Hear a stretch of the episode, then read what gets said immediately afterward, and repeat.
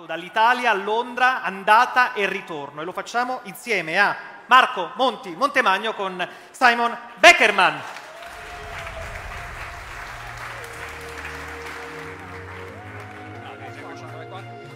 Allora, allora, allora. Come state? Tutto bene? Che entusiasmo, cazzo. Tutto bene? Ah! Allora, Simon ha una storia. Ciao a tutti. Ha una storia incredibile, pazzesca, perché Deep Hop ad oggi è, è veramente una realtà mm, super di successo. In 10 secondi, mentre la regia ci aggiorna il timer corretto lì, grazie, eh, ci dici Deep Hop che cosa fa per chi non lo, non lo conosca? Allora, ciao a tutti. Uh, Depop è un marketplace mobile, uh, in pratica è un'app che molti giovani usano per comprare e vendere le loro cose in maniera nuova. Prima stavamo parlando di questo nuovo spostamento delle piattaforme social che vanno a cercare di fare e-commerce e cercano di vendere. Ho visto Instagram sta facendo una beta con 20 brand eh, molto grossi e tu compri tutto dentro a Insta. Funziona, non funziona? Ad oggi non mi sembra che nessuno sia riuscito a scardinare questo modello. Eh, bella domanda. Ehm, c'è tutta questa on- eh, ondata di social network che cercano di integrare l'e-commerce. Eh, Pinterest è un altro esempio, ma viene fuori che funzionano e non funzionano perché quando una persona va su un social network di solito va per fare altro. Eh, quindi non si sa, stanno ancora testando, vedremo. Perché dicevi che riguardano solo i grandi brand e invece da voi anche gli indipendenti possono, possono vendere, corretto? Sì, Depop è nato principalmente per l'individuo, eh, non per i grandi brand. L'idea è di offrire alle nuove generazioni, chiamiamole così, insomma, noi ci concentriamo molto su quella che oggi viene definita la generazione Z, no?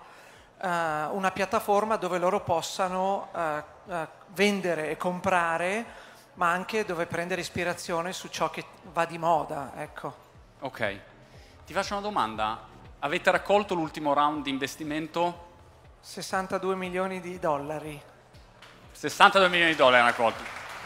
E questo, e questo è l'applauso raggi- con questo abbiamo raggiunto 100. 100. tra l'altro. E quando dici 100 milioni da un lato dici wow, la prima cosa che ho pensato è cazzo, adesso, adesso bisogna crescere, bisogna far sul serio e quindi bello raccogliere l'investimento, dall'altro lato hai una pressione addosso notevole perché l'investitore poi vuole avere risultato, eccetera. Sì. Come gestisci adesso questa fase di crescita e quali sono i passaggi che si fanno quando si arriva a questo livello come azienda?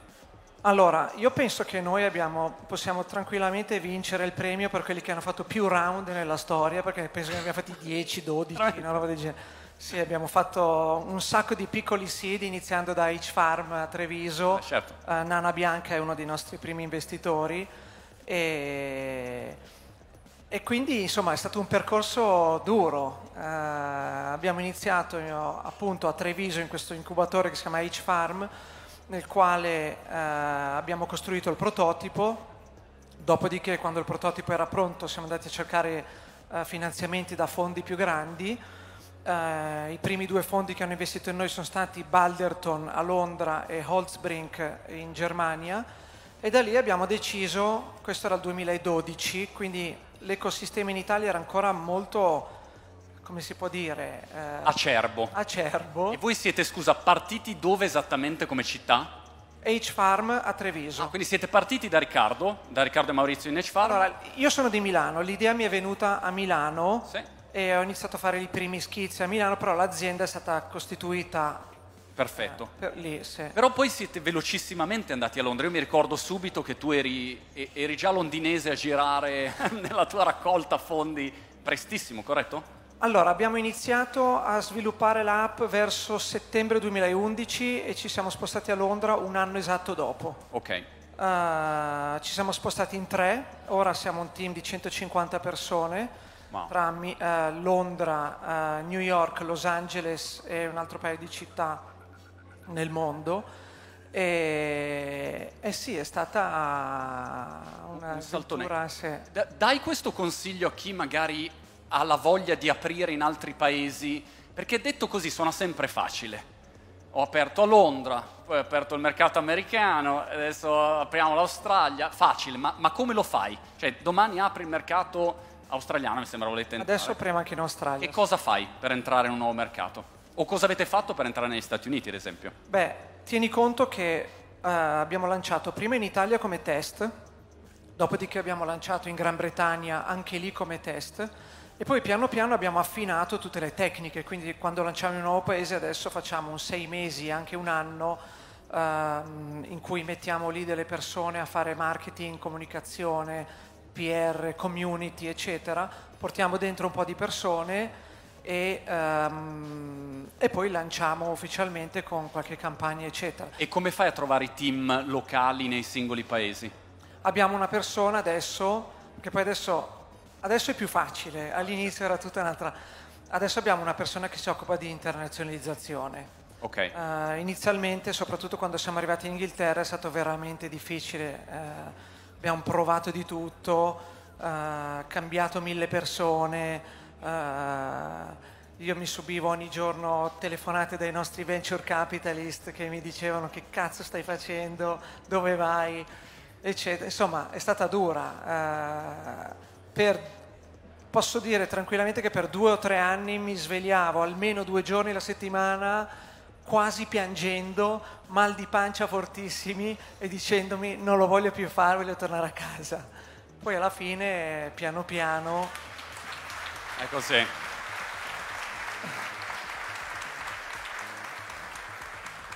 È pazzesco, ne parlavo prima, mi chiedevano consiglio no, per una startup, io che faccio startupine piccoline, la prima cosa che ho detto è preparati al dolore, dolore. Eh, Dolorosissimo, dolore. Eh, mal di pancia fortissimi. E l'intervistatore giustamente ha detto, ma parli è come se fosse un incubo. Sì, è un cazzo di incubo. Sì, sì. Questo è, è, però il prezzo che paghi per cercare di fare qualcosa che, che vuoi è quello lì, ecco. Eh, sì, uno soffre un casino, però se ci credi continui, perseveri, perseveri, a un certo punto scatta, io lo chiamo il click, no? ed è uh, gergo tecnico, uno lo può chiamare product market fit, quando tu hai il tuo prodotto, trovi un, il mercato giusto e, e, e, scatta il click e tutti iniziano a usarlo. No? E quando è stato così per voi? Cioè c'è stato un giorno che tu hai detto eccolo qua, ci siamo, hai visto una curva che ha cominciato a crescere, un segnale? Sì, non è stato Uh, lo stesso in Inghilterra come per l'Italia, tra l'altro però più o meno ehm, è stato quando abbiamo iniziato a eh, seguire certi tipi di community specifiche, abbiamo investito su di loro e abbiamo visto che queste qua hanno iniziato a prendere e allora abbiamo, come si dice, double down su questi tipi di community. Ecco. Un fondo, un investimento da 50-60 milioni come funziona? Cioè ti presenti col tuo PowerPoint, cioè ho due eh, quesiti visto che non mi è mai successo. Il primo è ti presenti col tuo PowerPoint e dici ci serve un cinquantello eh, se vi avanza. e quindi questa è la prima domanda. E poi uno dice sì dai, ma no, facciamo 48 e alla fine ti accordi, ok, questo è facile. Ma poi come funziona? Cioè sul tuo account Barclays o non so, bancario apri e dici ah Belen, ho 50 milioni oggi in più, ragazzi sono arrivati i soldi, come funziona? Eh sì, esattamente così, a un certo ah. punto guardi il conto in banca e vedi, tra l'altro questi 62 milioni stanno arrivando in questi giorni. Ah, non sono ancora arrivati? Sì, sì, un po' sono già arrivati, stanno facendo i bonifici, tutto firmato, non ti preoccupare. Ok. sì. E a quel punto e... il CFO tu lo chiami e dici mi dai un'occhiatina al conto? Allora, dice sì, sì, è arrivato oggi. Tutti i primi round li fai presentando l'app, il tuo PowerPoint, hai 20, 30, 40, 50 slide, vai da solo o vai col team a seconda di chi incontri. Poi fai uh, 3, 4, 5 incontri e, e, poi investono. Poi più vai avanti con i round più diventa complicato perché iniziano a farti tutte le due diligence. Per esempio quest'ultimo round l'abbiamo preso da questo fondo americano che si chiama General Atlantic che è il nostro primo fondo americano, primo fondo che investe in noi, e loro hanno fatto tutta una serie di cose che eh, ci ha fatto sudare, hanno, fatto anche, eh, hanno assunto una società per fare una ricerca di mercato per vedere cosa dicono gli utenti di noi. eh, oppure hanno iniziato a, a telefonare a tutti gli, e- gli ex dipendenti dell'azienda No. perché sì sì sì tutto, tutte tutti sono dei bastardi. io a telefonare a tutti e dire oh mi raccomando eh." Cioè, parliamo... sì, sì. Qual è la cazzata più grande che hai fatto in questo percorso e che consigli di non fare? Un errore proprio di valutazione che hai detto questa proprio potevo risparmiarmela, pensavo fosse in un modo e invece hai scoperto che era totalmente diverso. Ehm, due cose. La prima è quando lancio un nuovo prodotto ho imparato che è meglio tenerlo più aperto possibile in modo tale da riuscire, semplice e aperto in maniera tale da poter sperimentare diversi tipi di mercati. Eh, e quindi non impuntarsi a testa dura su un certo target, per esempio. no? Eh, e quindi rimanere sempre con la mente aperta per riuscire a capire dove si può andare a far funzionare, dove si può far partire questa cosa. La seconda, in realtà una grandissima cazzata, è quella di non studiare eh, bene un back-end a livello tecnico che funzionasse bene dal giorno 1. Non dico che bisogna ehm, studiarne uno che già accetti decine di milioni di utenti, però qualcosa che funzioni almeno. e E noi che non ti metti fatto- a mano a fare... sì, sì, perché molte volte quando portiamo dentro, quando abbiamo portato dentro ehm, influencer di alto livello, magari ci crollava subito il back-end e, e abbiamo eh, speso giorni e giorni a... Qual è stato, se lo puoi dire, o qual è stato magari il settore dove avete fatto una campagna con un influencer e hai visto una botta clamorosa di traffico e di acquisti? Eh, l'influencer più grosso che abbiamo portato su è Chiara Ferragni. Ok. Sì, questo è stato nel 2014, lei era già famosa, non era così famosa quanto lo è adesso e siamo andati da lei, le abbiamo chiesto se voleva promuoverci, però abbiamo usato una formula diversa con lei perché l'idea era invece di, di- di pagarla per i post che faceva, di chiederle se voleva diventare una nostra ambassador eh, socia. Sì. E quindi lei è una shareholder eh, di Depop e ambassador adesso, sì. Ed, ed è stata una campagna che ha avuto grande impatto quella. Sì, sì, sì, lei ci ha portato, posso dire tranquillamente, milioni di utenti. Wow. Sì, sì. Wow. Adesso, adesso non so se funzionerebbe così Certo, tanto. In quel momento era, eh, era così. Però eh, allora, 4-5 anni fa, i blogger o gli instagrammer funzionavano tantissimo.